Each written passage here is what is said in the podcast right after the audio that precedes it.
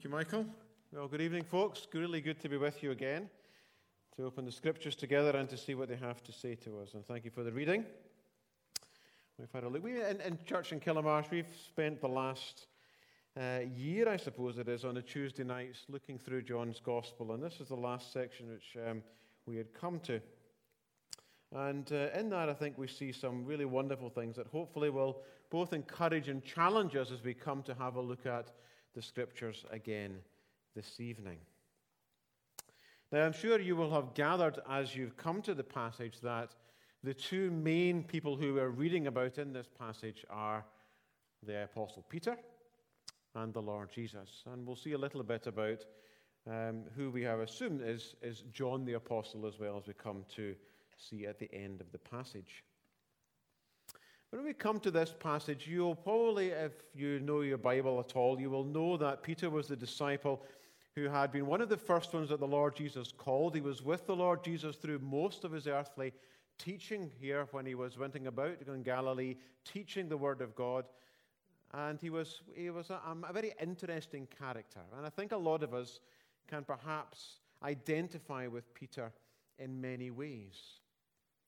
He's a man, when you see him and you read about him in the gospel records, he's a man of very great devotion and deep spiritual insight. He is the one who volunteers when the Lord Jesus said, Who do you say that I am? The Christ, the Son of the living God. Yet he's a man who, at times, we could probably say and many of us can identify with this that he would open his mouth before putting his brain into gear. He has plenty confidence at times. He is a man who is quite happy in the presence of a band of Roman soldiers to go about swinging a sword. Perhaps that's overconfidence. He is a man who had great privilege.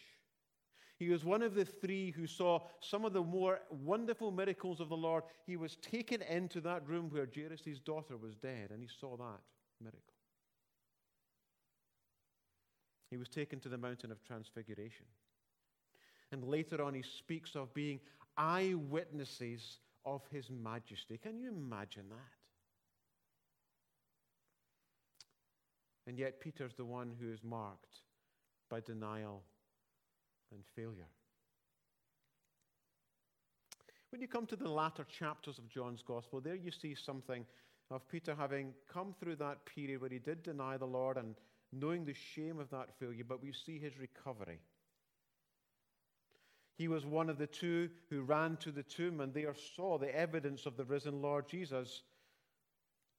And he is one who Paul will later on speak of in 1 Corinthians 15 about the fact that the Lord appeared to Peter.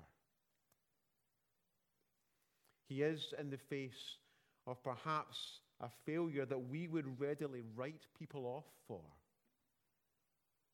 An example of a God who would give us second chances. And we're very grateful at times that's third and fourth and fifth chances.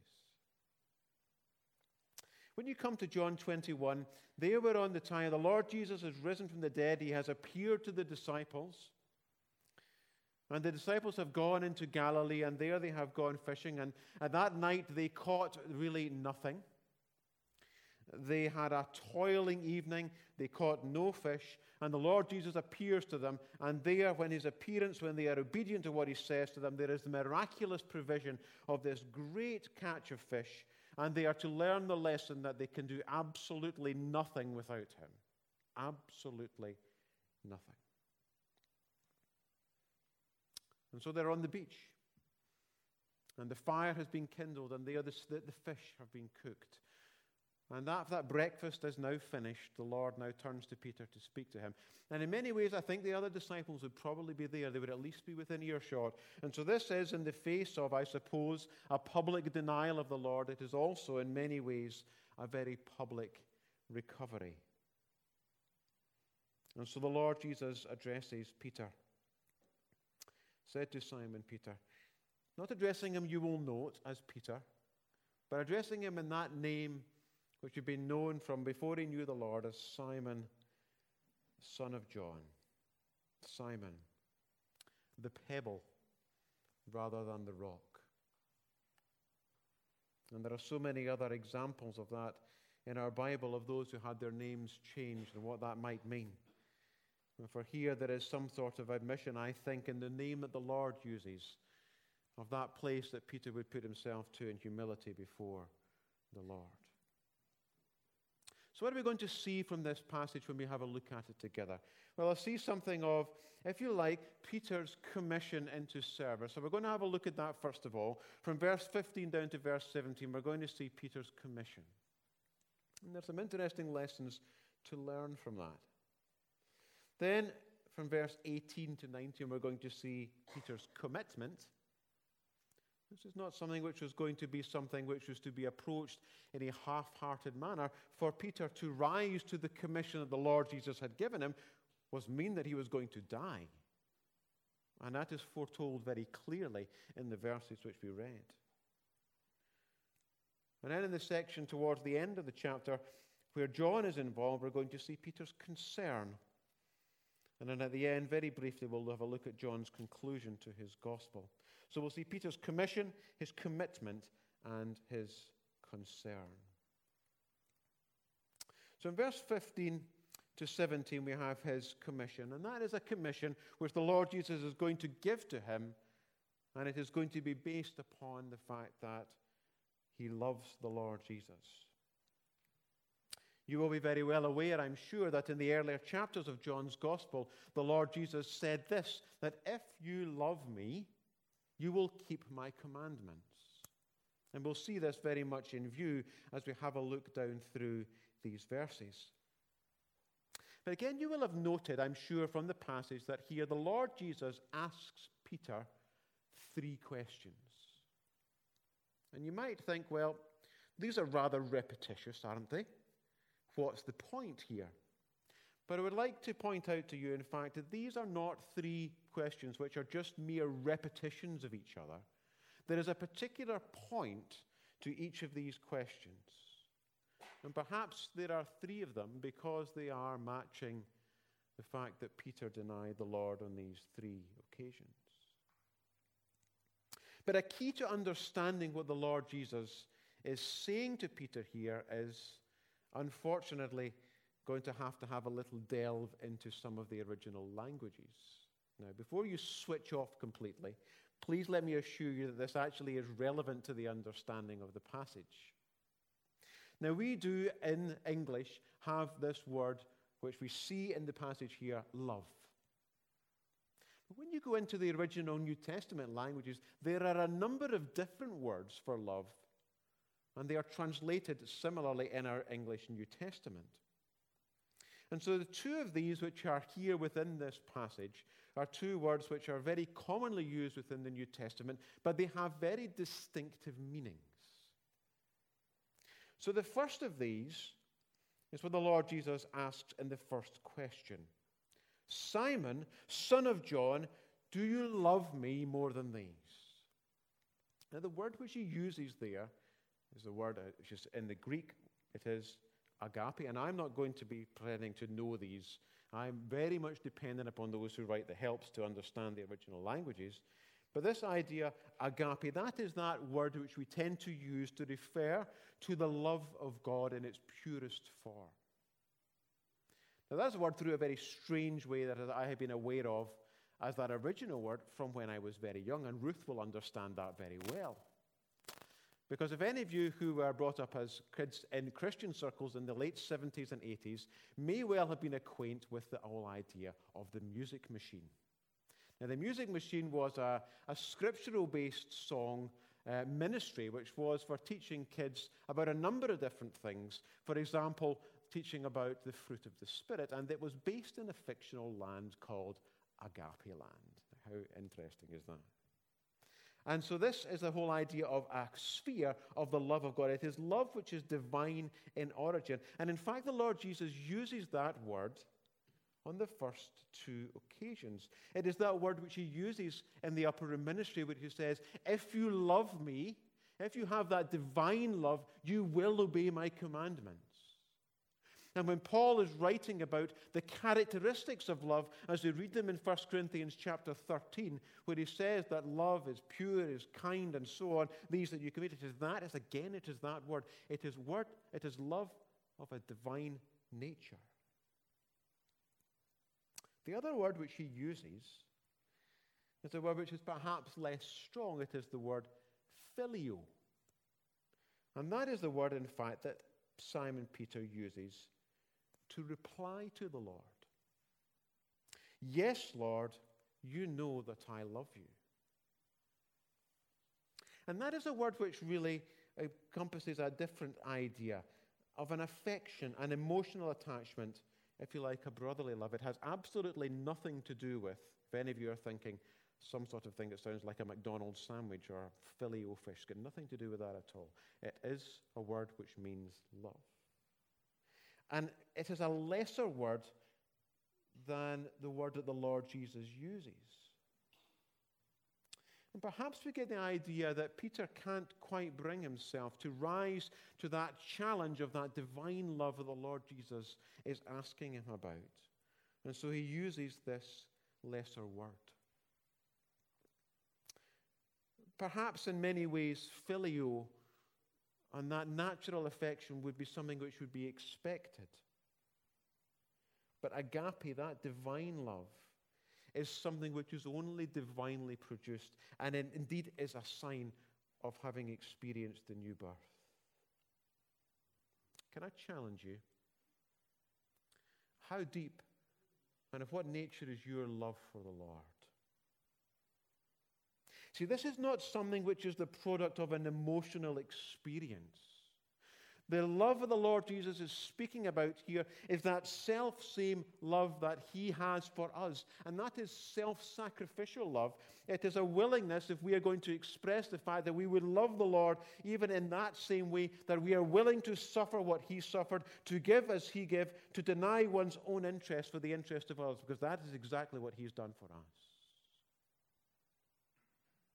to suffer for us, to give himself for us, to look on our interests to the neglect of his own. And so the first time the Lord Jesus asks him, Simon, do you love me more than these?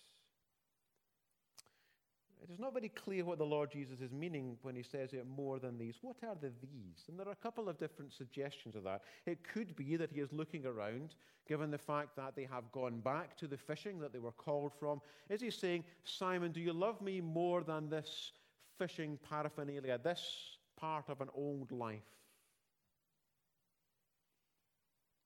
And I would say that I find it difficult to understand how the Lord Jesus would use the word agape, the divine love in relation to that. I wonder whether he's actually looking around at the group of men that are standing round that fire and saying, Simon Peter, you once said that you would follow me and you would die, and though all forsake me, I will never forsake you.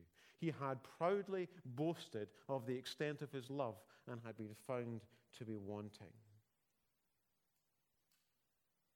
And so perhaps the Lord Jesus here is, is asking Simon, Simon, are you still saying that? And the challenge is to the extent of his love for the Lord. And do, in comparison to other things, do we love him the foremost? This is a challenge, of course, not of word. For in these things, words can really be very cheap indeed. It is a challenge to us in our deeds and the way that we would live. Who or what, if anything, do you love more than Christ? There are many things that take up large parts of our life, are there not? Our work, hobbies, families, and they are all right in their place. But the challenge here to each one of us is who genuinely has first place in your life and in your affections? Simon Peter, do you love me more than these? And so Peter, Simon then replies to him, Lord, you know that I love you. You know, and it's all it's perhaps a little understating but it's almost in regard to the word love, he's saying, Lord, you know I'm fond of you. He cannot bring himself to reply in that same way. So the second question is asked, and we'll come to the replies in a minute from the Lord. The second time, he just asked him straightforwardly, Simon, do you love me? Now, it's not the extent, it is in fact is an absolute question. It is his devotion and the object of his affections being challenged. It's not now in comparison to others round about. The question is a very direct one Do you love me? Let me ask you this.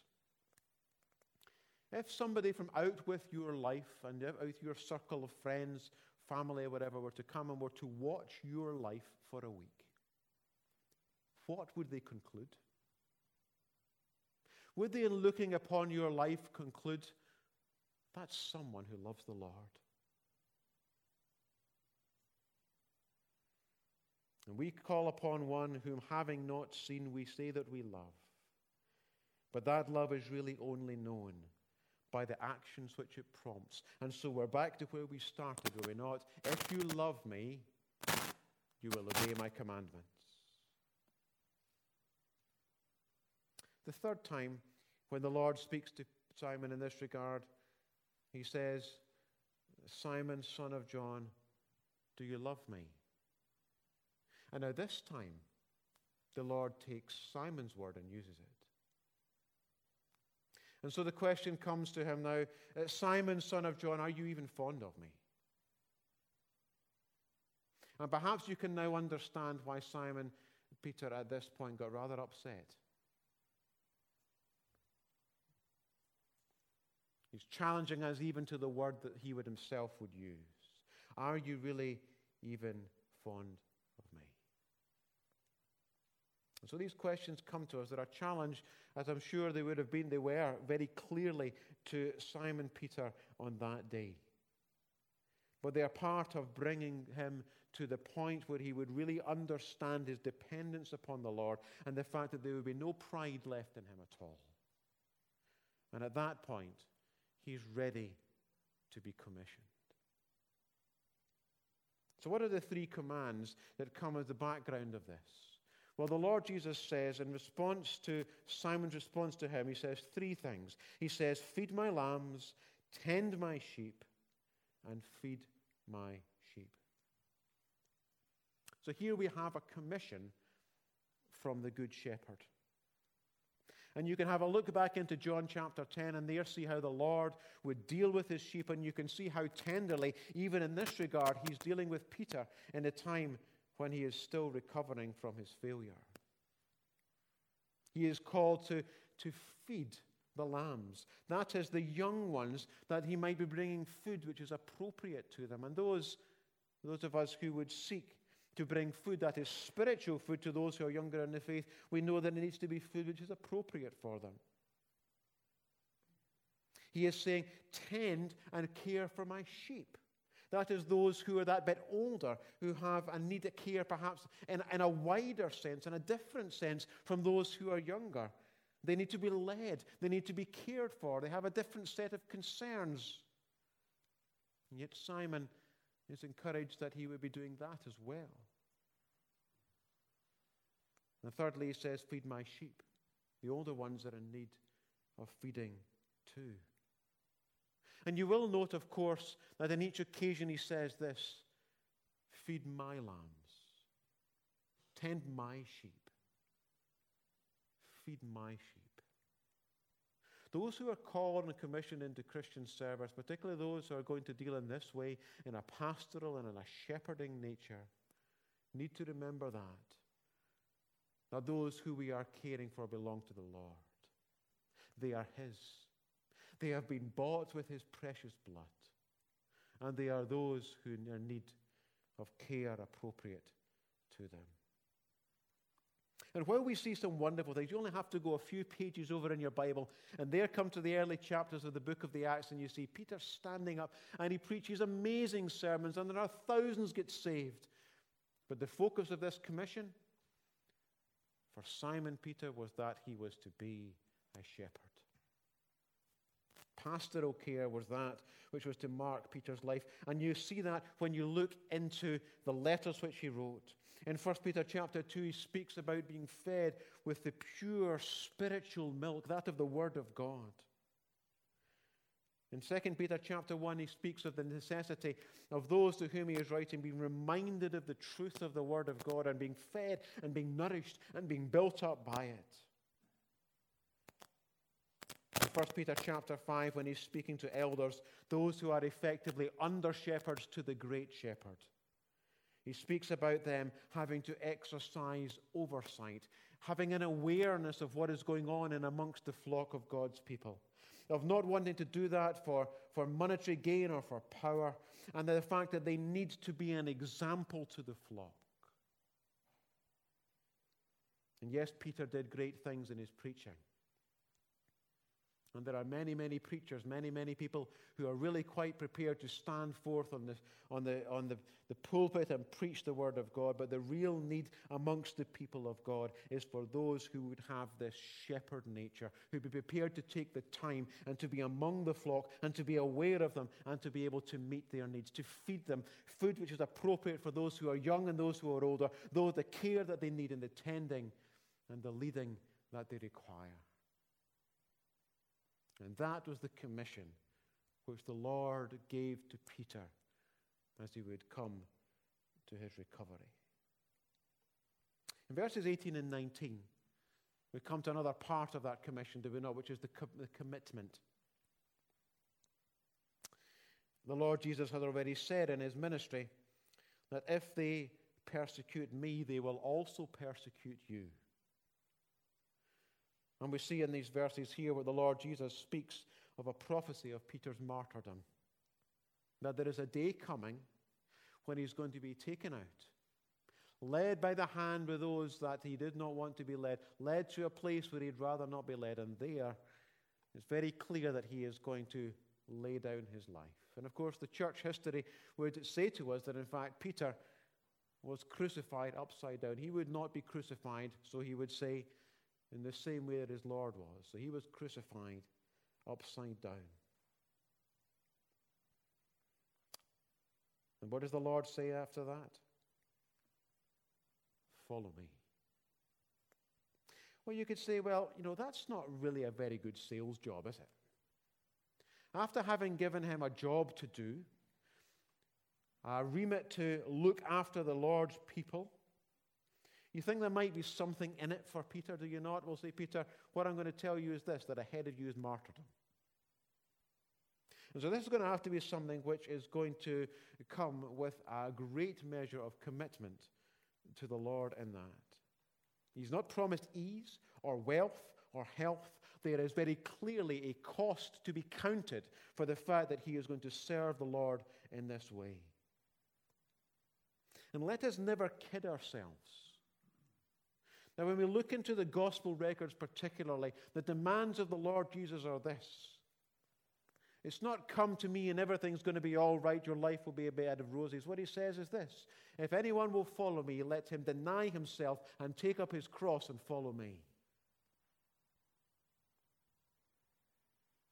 A real test of love, of agape. Whosoever seeks to save his life will lose it. Whosoever loses his life for my sake will find it. I can never, ever read that verse without thinking about Jim Elliot.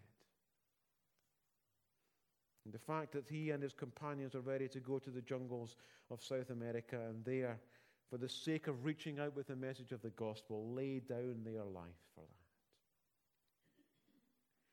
And so the call of the Lord is this. We perhaps live in a day when this call is minimized.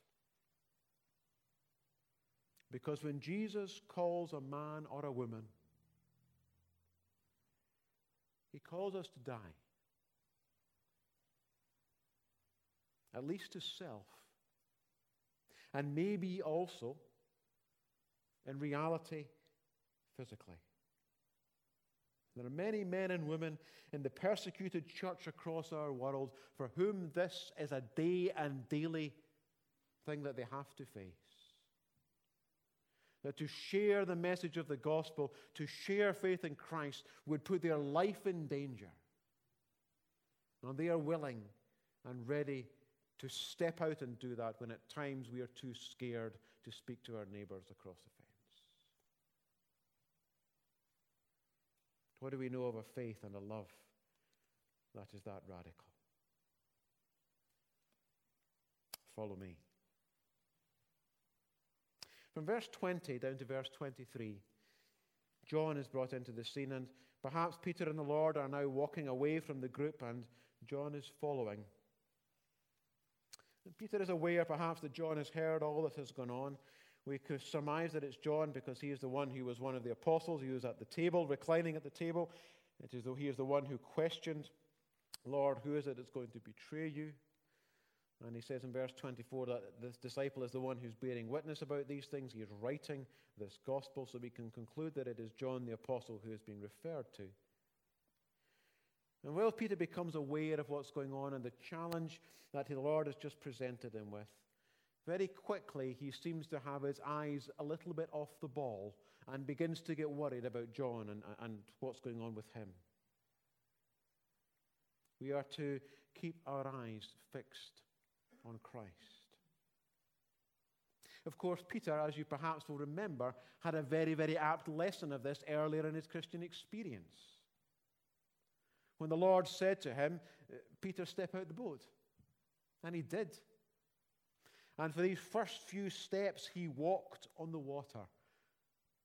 But then he took his eyes off the Lord and he began to sink. And we hear his cry, Lord, save me. And the Lord put out his hand and pulled him up. And Peter had to learn that lesson, and he would have to learn it again here. And if we do not keep our eyes on Christ, if we keep our eyes on one another, we know that all that's going to happen is that we will have disappointment and distraction, and perhaps even at times, unfortunately, annoyance. And so when Peter saw John, he says to Jesus, What about this guy? Now, you've just tell, told me that I'm going to die. What about this guy? What's he going to do? You said what's going to happen to me. What about John? Is he going to have to lay down his life too? Is he going to face the same? Is it going to be fair? The answer is very clear. And I'm paraphrasing here. Peter, mind your own business. Because that essentially is what the Lord says to him. If it is my will that he remains until I come, what is that to you? You follow me. You see, our obedience to the call of the Lord Jesus is an individual matter.